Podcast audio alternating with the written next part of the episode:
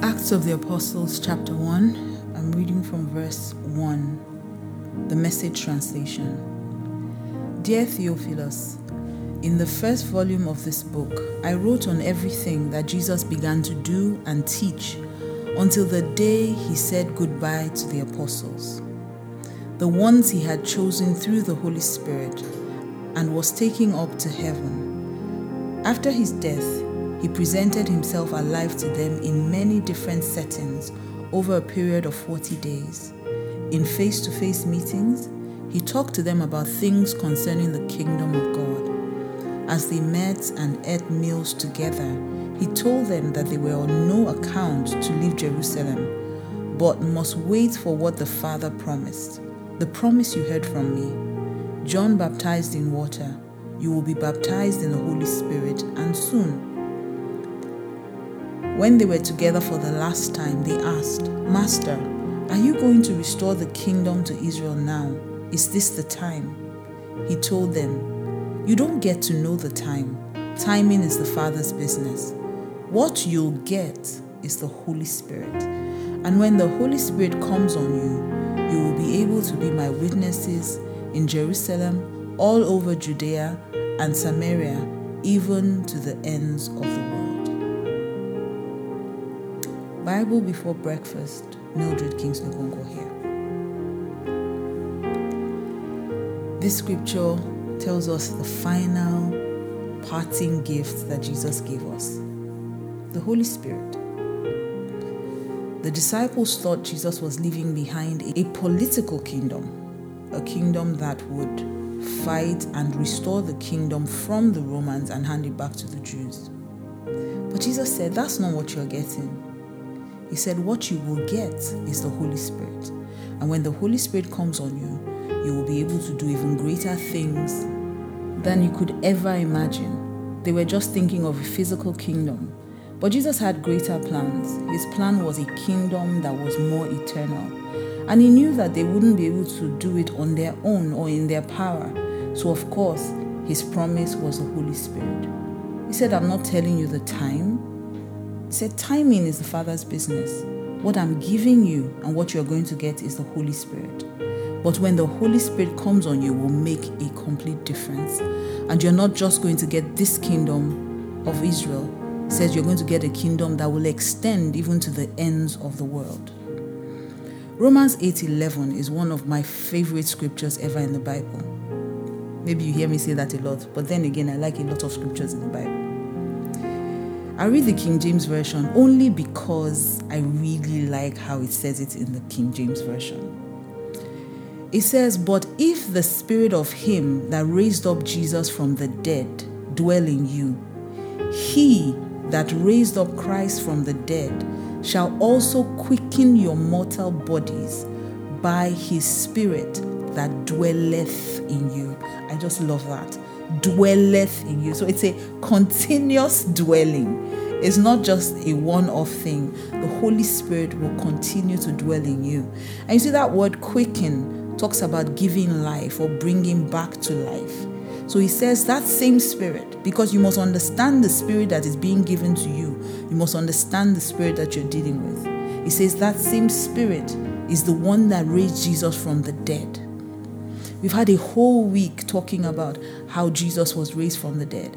And you have no idea the orchestration that had to go on for Jesus to rise up. Now, it's a different thing when Jesus goes and calls somebody forth or lays his hand on somebody and they come back to life. Now, Jesus himself had to deliver himself. And so it was the spirit that was in him, this Holy Spirit, that raised him from the dead. And says that same spirit, not a different one, that same spirit that had the ability to raise Jesus from the dead is the same one that dwells inside of us. And says if that spirit can raise Jesus from the dead, I'm telling you, it can quicken your mortal body.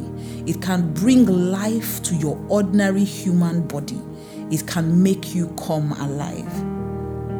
And so Jesus, in giving them the Holy Spirit, was doing them a far greater favor than handing a physical kingdom to them. Jesus was going to give them a spirit that would make them alive and make them want to do great things. Listen, I know that you've struggled with sin. I know that you've struggled with your self-esteem. You've probably even struggled with your identity. But the truth is, once the Holy Spirit comes into your life, that same Spirit that raised Jesus from the dead will make you come alive. Once that Spirit dwells on the inside of you, it brings life to your mortal body. It makes your ordinary life come alive. The Message translation is so beautiful when you read this scripture. And I'll read it from verse 9. The same Romans 8, but I'll read it from verse 9 to 11. Such a beautiful scripture. It says, but if God himself has taken up residence in your life, because the Holy Spirit is God, it says you can hardly be thinking more of yourself than of him. So anyone, of course, who has not welcomed this invisible but clearly present God, the Spirit of Christ, won't know what we're talking about. But for you who welcome him in whom he dwells, even though you still experience all the limitations of sin, you yourself experience life on God's terms. So it stands to reason, doesn't it, that if the alive and present God who raised Jesus from the dead moves into your life, he will do the same thing in you that he did in Jesus, bringing you alive to himself. He says when God lives and breathes in you, and he does, as surely as he did in Jesus, you are delivered from that dead life. With his Spirit living in you, your body will be as alive as Christ. That's a good place to shout hallelujah if you ask me. Jesus was a man on earth. He came to the earth as a man. He was all man, but he was also all God. And what made him all God was the fact that he had the Holy Spirit living on the inside of him. Now, I know that these days we take these things for granted because most of us have encountered the Holy Spirit. But there was a season and a time in life when the Jews did not have the Holy Spirit. The Holy Spirit was a gift given to them after Jesus had been raised from the dead. So it was new to them. It wasn't the way we now see the Holy Spirit. In fact, some of us have become so used to having the Holy Spirit and the presence of God in our lives. In fact, it has become ordinary. We now consider the Holy Spirit only useful when we want to worship, when we want to pray, when we want to preach, when we want to do miracles.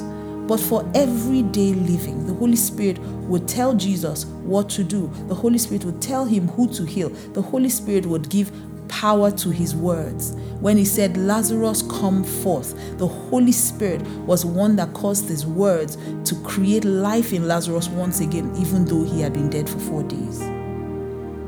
So this Spirit of God has the power to change your life. In fact, why I love the Message translation so much is that it calls it the alive and present God. The Holy Spirit is the alive and present God. He's the one that is here with us now on the earth. He's the one who shows us who God is. And that's how God is living through us. It says God lives and breathes in you, and he surely does, as he did with Jesus. He lives in us, he breathes in us, and you to believe this same Jesus, because he's still the same. He never changes. Good morning. What a wonderful way to start your day. Bible Before Breakfast with Mildred Kingsley Okonkwo.